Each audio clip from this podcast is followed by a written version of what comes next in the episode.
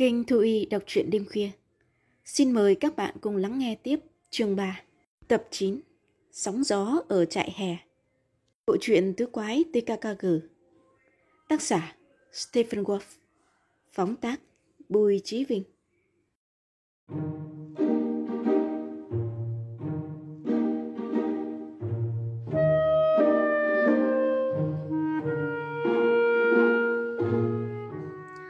Thằng thanh niên đã nốc gần sạch két bia đem theo, và lúc này đang hăng máu cười nói oang oang.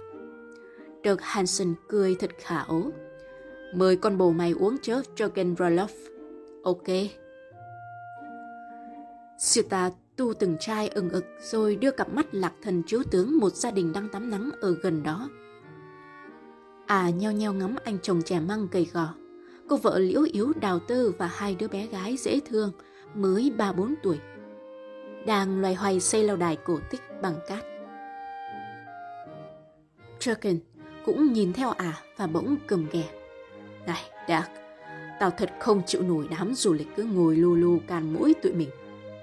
Dirk Hansen nhếch mép. Thì tống cổ mẹ chúng đi. Tống bằng cách nào? Mày biết đó chúng lì lợm lắm. Dễ ợt. Mày không dám làm thì để tao. Đừng khiêu khích nhau, Dirk. Hai thằng mặt đỏ phừng phừng, chúng để yên cho bọt bia chảy tràn xuống cằm và bắt đầu trò chơi đá đám chai bia rỗng. Chúng cần thao dượt màn đầu cho hăng tiết vịt. Tiếng thằng Roloff. Tao sẽ trồn sống cả nhà chúng để coi đất ở đây cứng hay mềm nha. Gã đứng dậy như cái máy. Tội nghiệp anh chồng gầy nhom, giả vờ nằm đọc báo mà hai cánh tay cứ run bắn. Còn cô vợ ngây thơ thì cứ lim dim thả hồn thơ mộng với tiếng sóng, chẳng hay biết tai họa sắp ập đến. Coi, bàn chân mất dạy của thằng Roloff dẫm liên hồi xuống lâu đài bằng cát của hai đứa bé đang xây, khiến tặc răng cảm thấy ruột gan đau nhói như đang bị chính gã đá vào. Một con bé hét lên. Ba ơi, lâu đài cổ tích bị sụp rồi. Roloff nghe tiếng khóc càng điên tiết gã có chân đá phốc chiếc xô nhựa đỏ. Và như còn ngứa ngáy cặp giò, gã nhằm người mẹ đá tiếp chiếc xô xanh, nhưng hụt mục tiêu. Người đàn ông ốp nhách, không còn cách nào khác để giữ gìn thể diện của mình. Anh đứng lên trước cái nhìn chờ đợi của hai đứa con. Hãy để chúng tôi yên, anh thật quá quắt. Roloff nghe rằng, mày muốn yên hả, thằng chết nhát. Vậy thì làm ơn đào gấp một hố cát và chui xuống đó. Hắn quay sang hai bé gái. Tao sẽ trồn sống bố chúng mày đến tận cổ. Người đàn ông ngó quanh cầu cứu, nhưng ngay cạnh đó đâu có ai ngoài đám trai làng đang nhăn nhở cười tán thưởng. Và một cặp vợ chồng già. Họ thì giúp gì được đây? Mày có thi hành không? Hay đợi tao biểu diễn trò chơi đao phù thủ? Gã nói xong là làm liền, nắm đấm gã chỉ cần chạm nhẹ vào ngực là người đàn ông té ngửa ra tấm phao nệm. Người vợ ngồi thẳng dậy, vẻ mặt khiếp đảm. Tặc răng chạy về phía họ. Hansen và Asuta trông thấy hắn, nhưng nín thình. Roloff thì đứng xoay lưng lại phía hắn. Tặc răng đi qua chỗ chúng, chân phải đá đổ hai chai bia, bọt bia lăn trên cát. Ồ, xin lỗi nha. Nhưng hắn nói như không hề có ý định dựng hai cái chai lên. Roloff quay phát lại. Trong tích tắc, gã như nuốt mất lưỡi. Liền đó mặt gã để hàm dọa. Mày mù sao, thằng khốn nạn kia? Mày dám đá đổ bia của bọn tao. Lớn gan thật đấy. Lại đây mau để nhận một cú bạt tai. Tật xăng không nhúc nhích. À, mày muốn hai cái sao? Nếu tao phải tốn công lại gần mày, tao sẽ tặng mày không dưới hai cái tát đâu con ạ. À. Roloff cầm lên. Tặc xăng vẫn đứng như mọc rễ. Nó có vẻ thèm ăn đòn rồi đó. Hansen vẫn ngồi trên đệm phao khích. Roloff tiến lại gần, Gã át chỉ cao hơn tặc răng chút ít, nhưng to con gấp bội, chắc cũng cực khỏe. Nhưng tặc răng lại có những bắp thịt rắn chắc như thép của một võ sĩ hạng siêu. Roloff thoi một cú nhanh bất ngờ. Trăng xe tắc răng bắt ngay cánh tay gã, nhanh như chớp xoay quanh mình gã. Cánh tay Roloff như bị vặn dây chảo, gã thét lên như tiếng còi. Nhưng chưa hết, đứng sau lưng Roloff, tắc răng bẻ quạt bàn tay gã lên giữa hai bà vai. Chỉ chút xíu nữa là tay Roloff sẽ long khỏi khớp. Đồng thời, Tặc răng đá mạnh vào hai khoeo chân thằng này. Roloff rú lên quỵ xuống. Bây giờ tặc răng mới cúi xuống, nới lòng ra. Thế nào? Mày? Tao đang chờ những cái bạt tai đây. Roloff rên gì? Tao nghe mày vừa muốn chôn ai đó phải vậy không? Có lẽ vật đầu tiên sẽ phải chôn là cánh tay của mày đó. Chỉ một cử động nhỏ nữa, nó rời ra liền à. Hắn nhìn qua thằng Hansen đang do dự co chân trên nệm. Ê, vào địa vị mày thằng béo kia, tao sẽ biết điều hơn đó. Nếu không sẽ ra bã luôn cho coi. Tạc xăng hơi nhích cánh tay Roloff lên vài ly. Gã này rú lên. Thôi đi, mày giết tao mất. Cứu tao với Dirk. Tạc xăng cười gằn tớ không cứu mày đâu. Bởi vì nó biết tao sẽ bẻ xương nó nếu nó nhấc đít khỏi cái nệm phao. Được, lại đây góp vui coi. Mặt mũi thằng Dirk và nữ quái siêu tà tái ngắt. Hai đứa giả vờ quay mặt chỗ khác như không biết gì. Hai thằng mày không biết yêu thương nhau. Chiến hữu bỏ rơi mày kia Roloff. Tha cho tao. Dễ ợt, miễn là mày chịu xin lỗi vị chủ gia đình vừa bị mày bắt nạt. Tao, tao chịu. Vậy thì nói lớn lên, xin ông tha thứ cho sự xúc phạm đê tiện của tôi. Tôi thề không dám tái phạm. Trong tư thế quỷ sụp vì không có cách nào đứng dậy nổi. Đào phủ thủ Royloff làm một trò hề chưa từng thấy trên bãi biển làng Quanson. Mồ hôi gã chảy từng cục. Xin ông tha thứ cho sự xúc phạm đê tiện của tôi. Tôi thề không dám tái phạm. Tặc răng nhếch mép cười khinh bỉ buông Roloff ra. Hắn quay qua nói với người đàn ông cầy gò. Anh chị và hai cháu yên tâm tắm biển. Tụi du đãng vừa này đố dám lặp lại lần thứ hai trò man dợ vừa rồi. Tôi sẽ nghiền chúng ra thành cám. Nhìn ba đứa bằng ánh mắt lạnh băng, tặc răng quay đi. Ê, sao mặt chúng cứ cúi gằm? Mẹ kiếp, vậy là chúng đã biết mình. Nhưng làm sao mình có thể làm ngơ chứ? Chúng quả là một lũ khốn nạn. Dẫu sao cũng còn may là chúng chưa biết mình cùng hội với Gabi. Tặc Sang cao có nghĩ trong khi tức tốc đạp xe về hướng nhà Hansen. Bà Hansen mập ú đang khoác tạp dề lúi húi ngoài vườn rau, chân mang ủng cao su.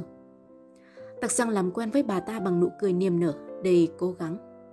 Chào bác, bác phải là Hansen không? Thằng Dirk nói bác đưa cho cháu mượn tờ Greybuster số thứ bảy. Nó còn ngồi ngoài bãi biển. Người đàn bà phúc pháp ngó hắn để nghi ngờ. Cậu em là ai? Tật răng tỉnh bơ. Cháu tên là Dellat Wagner, bạn mới của Dirk. Nó không kể với bác là tụi cháu đã kết bạn với nhau sao? Ờ, nó chưa kể. Vậy cậu cầm tờ báo hả? Đợi đó để tôi vào kiếm. Tật răng đứng chờ nhấp nhòm không yên. Hắn bồn chồn ngó về phía bãi biển. Tuy nhiên bà Hansen đã quay ra kịp thời. Nó đây. Tờ báo dày quá, còn đủ trang không bác? Đủ. Cảm ơn bác. Hắn nhét vội vàng chiến lợi phẩm vô ngực áo và lên xe đạp phóng như bay. Tới cánh rừng gần trại nghỉ hè, tặc răng tấp vô một băng ghế trống để kiểm duyệt Hắn lật từng trang thật cẩn thận. Tờ báo dày cộp đã được coi nát bấy mà chẳng thấy một miếng rách hoặc một nhát kéo nào. Nỗi thất vọng làm hắn nghẹn ngào. Lạy chúa, thằng Đức không cắt chữ trong báo thứ bảy thì báo nào? Hắn cố gắng kiểm tra lại lần nữa nhưng mọi trang báo đều nguyên vẹn. Quăng tờ báo vô sọt rác, hắn thở dài đạp xe về thị trấn. Ở tòa soạn báo Grey Poster*, hắn ngậm ngùi thuật lại thất bại của mình cho ông tổng biên tập nghe. Chú cho cháu coi qua tờ báo lưu ở tòa soạn, biết đâu tờ thứ bảy ở nhà Hansen bị thiếu mất phần nào. Cái gì chứ đi rút tặc răng thì ông Kaus rất sẵn sàng. Ông sẵn có cảm tình với chú nhóc, ông với tay lấy tờ báo lưu. Tặc răng lại lắc đầu buồn bã. Tờ báo của Doug Hansen cũng giống như tờ này cũng có thể đối tượng không phải gã. Chỉ có thể là gã, chú nghĩ coi. Hắn kể lại vụ việc trên bãi biển và kết luận. Tụi nó thuộc dạng lưu manh chuyên nghiệp, đàn bà con nít chúng cũng không tha. Chắc chắn rằng thủ phạm đe dọa con Oscar chính là bọn chúng. Ông Chaos bóp chán. Sẽ còn vô số chuyện xảy ra. Chú chỉ biết chúc lành cho cháu và các bạn cháu thôi. Cảm ơn chú. Có thể cháu sẽ gọi điện lại. Khi tặc răng về đến khu trại, khuôn mặt của Gabi đã đầm đìa nước mắt. Hắn hốt hoảng, hỏi rối rít. Có chuyện gì vậy Gabi? Con Oscar bị bắt cóc rồi. Sao? Trong vòng vài giây mình quay đi, con chó đã bốc hơi như bị phù phép. Thôi, nín đi, để mình báo anh Cần Thư. Cuộc lùng sục vĩ đại diễn ra với 30 đứa học trò cấp 1 đang có mặt trong trại nghỉ. Tụi nhóc tình nguyện dàn ngang hàng đi kiếm các khu rừng suốt một tiếng đồng hồ. Còn phải hỏi, đứa nhóc nào cũng hầm mộ con chó. Nó là sinh vật bốn cẳng duy nhất được đặc quyền ở chung với loài người ở đây. Oscar! Oscar! Tiếng kêu gào inh ỏi của tụi nhóc không thu được kết quả gì. Con chó vẫn bặt tâm. bì ngồi thút thít ở một góc phòng với bộ mặt ủ sột. Cô bé nhất định không chịu ăn cơm dù cần thơ có năn nỉ cách mấy. Tật rằng chán nản, đứng dựa vào tường cạnh cửa nhà.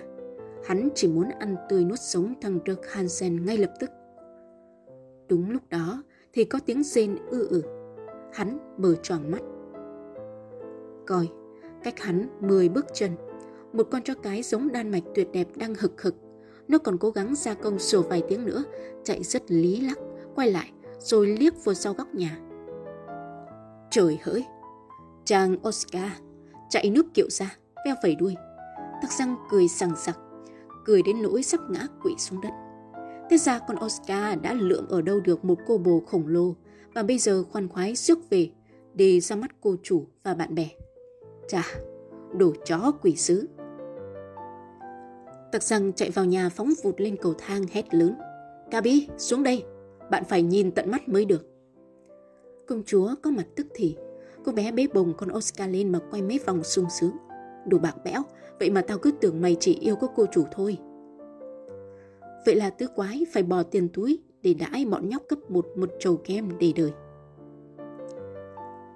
Thực rằng kể cho các chiến hữu nghe về vụ thất bại ở nhà Hansen và bỗng như vỡ lẽ ra điều gì. Trời ạ, à, mình đúng là đồ con bò. Làm sao cứ chắc chắn rằng bức thư cắt dán từ tờ báo ở nhà Hansen chứ? Biết đâu bức thư nặc danh lại được sản xuất tại nhà thằng bạn nó thì sao? Mình phải gọi cho ông Chaos.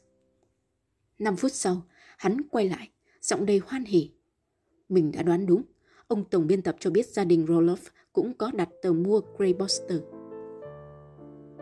Vậy thì đại ca tính sao? Lại hỏi mượn bà Roloff số báo đó hả? Không được, không thể tái diễn trò mượn báo một lần nữa bể hết. Phải tìm một cách khác, chẳng hạn liếc mắt vô thùng rác nhà họ. Tối nay tụi mình sẽ lên đường. Dạ Giọng công chúa ngọt như mía lùi. Mình cũng đi chứ, tắc răng. Ồ không, bạn muốn mất con Oscar hay sao? Trước buổi tối, Tắc Giang đã tìm được một địa chỉ nhà Rolop trong danh bạ điện thoại. Lúc bầu trời bắt đầu đen như nhung, ba thằng con trai khởi hành Chúng đạp xe ngang một nhà hàng trên con đường làng tối tăm. Dừng lại Clausen Car. Tao biết đại ca kêu dừng để làm gì rồi. Mày nhạy cảm đó, ngó kìa. Băng dù đãng ngồi ở một chiếc bàn sau cửa sổ. Đủ ba mạng, Hansen, Roloff và con nhỏ Silta Dindrik. Trời đất, tụi nó uống rượu và truyền thầy điếu thuốc gì nhăn nheo quá đại ca ơi. Đứng đó mà thắc mắc, có ngon nhảy vào quán xin hút ké đi, tao báo cho mà biết ma túy đó. Carr và Closen đồng loạt lẻ lưỡi. Bà quái lặng lặng rút êm, làm cuộc hành trình đến mục tiêu. Ê, nhà Roloff, đây rồi. Chỉ có một cửa sổ sáng đèn trong khi toàn bộ ngôi nhà tối om. Chúng dừng xe. Tặc xăng giả tiếng mèo kêu để xem có con chó nào rình trong sân không. Máy tính điện tử nhấc nắp thùng rác lên. Tặc xăng dọi đèn pin quan sát thùng rác đầy ứ, viết trên là cuốn Cartolo quảng cáo một nhà hàng. Thật kỳ diệu, dưới cuốn Cartolo là dô báo thứ bảy. Tròn vo thì thào giọng run run. Ôi, cảm ơn Thượng Đế tốt bụng. Ba thằng đạp xe ra ngọn đèn đường và trụm đầu, mặt chúng đờ đẫn như bị ai lừa gạt. Máy tính điện tử thơ dài thật não nề. Đúng là công dã tràng. Tặc rằng chẳng bình tĩnh gì hơn quân sư, nhưng hắn nghĩ vẫn còn một tia hy vọng cuối cùng. Chúng ta sẽ tiếp tục bới thùng rác nhà Dindrick. Cả làng này hình như ai cũng đọc báo Grey Boster. Nhà con nhỏ Sutta Dindrick chắc cũng có thể. Ba đứa mò mẫm ra địa chỉ của Dindrick sau hai lần hỏi thăm khách bộ hành. Ai chả, căn nhà mới thật là xinh đẹp. Mà xinh đẹp nhất là hai thùng rác có bánh xe đặt dưới mái hiền. Trên băng ghế dài đặt trước lối vào nhà, một người đàn ông và một người đàn bà đang ngồi tâm sự với những ngôi sao. Người đàn ông phả khói thuốc mù mịt. Còi, không phải hai vị thần sinh ra sư ta thì còn ai vào đây nữa. Tặc rằng quyết định mạo hiểm. Chào hai bác, tụi cháu đi lượm giấy vụn để làm công tác từ thiện. Xin hai bác thông cảm. Khả ơi, đưa cái bao ni lông cho tao. Người đàn bà gật đầu. Công tác từ thiện hả? Tôi ưa làm việc nghĩa lắm. Ông ơi, vô chồng lấy chồng báo cũ tôi đã bó sẵn tính đem ra bãi phê liệu cho mấy đứa nhỏ. Ở thùng rác chỉ toàn túi mua hàng bẩn thỉu thôi. Cảm ơn bác. Ông chồng vừa đứng lên, bà vợ đã nói với theo. Này, cầm luôn cả bộ giấy vụn của con siêu ta. Nó đầy ắp coi ngứa mắt quá. Nhưng mớ dây vụn đó đâu có thích hợp với công tác từ thiện. Tặc xăng phản đối ông ta tức thì. Thích hợp chứ, cực kỳ thích hợp. Bao ni lông của tụi cháu chưa hết được mà. Ừ, ừm. Ông Dinrich bưng ra ba chồng báo nặng, đặt lên giá đèo hàng của kho và tròn vo, rồi tặc sang sốt sắng căng miệng bao ni lông để ông chút cả bồ giấy vào trong đó. Chúc hai bác một đêm vui vẻ. Bọn chúng lao vun vút qua làng, qua con đường mòn tới quãng đường đồng vắng ngắt. Nào, ở chỗ này có thể kiểm soát được cái túi rồi. Ba đứa lục tung mớ giấy vụn của cô ả siêu tả. Nó đây rồi, chúa ơi, chúng phóc. Tặc răng suýt nhảy lên vì mừng. Dưới ánh đèn pin, mặt mũi ba thằng khế thế chưa từng thấy. Chứ sao, các trang số báo thứ bảy bị cắt rời lỗ chỗ từng mảng. Tặc răng quyết định. Quay lại nhà hàng hồi nãy. Chúng ta cần nói chuyện phải quấy với băng xù đãng mới lớn này.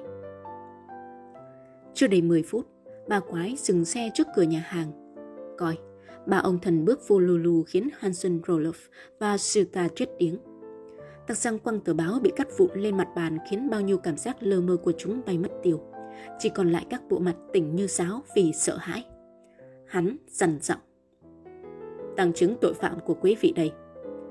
Tuy tờ báo ra thứ bảy này được tìm thấy ở nhà siêu ta, nhưng thủ phạm chắc chắn là hai đứa bầy. Riêng cô siêu ta đã vướng phải một sai lầm khiến người ta dễ dàng khẳng định đây là tờ báo nhà Dindrick. Cô đã dại dột ghi lên chỗ trống một trang báo tên mấy đĩa hát mà cô thích. Điều đó đã tố cáo nét chữ của cô. Chúng tôi sẽ nộp tờ báo này cùng với bức thư nặc xanh bẩn thỉu cho tòa Greybot để họ làm việc với quý vị. Hậu quả thế nào thì quý vị sáng chờ đợi. Nhưng tao nói để tụi bay biết, nếu con chó Oscar mà bị rụng một sợi lông nào thì tụi bay cũng rụng hết cân cốt. Tao đã nói là làm, hiểu chưa?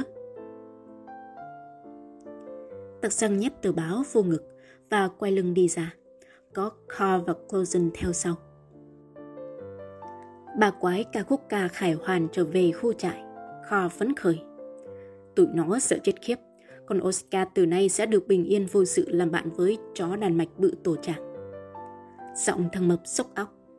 Ngó cái con mắt của nữ quái siêu tà hồi nãy mới hãi hùng làm sao. Cô ả ngắm đại ca như ngắm thần tượng nhạc trẻ. Ai chả, ca bi mà biết vụ này thì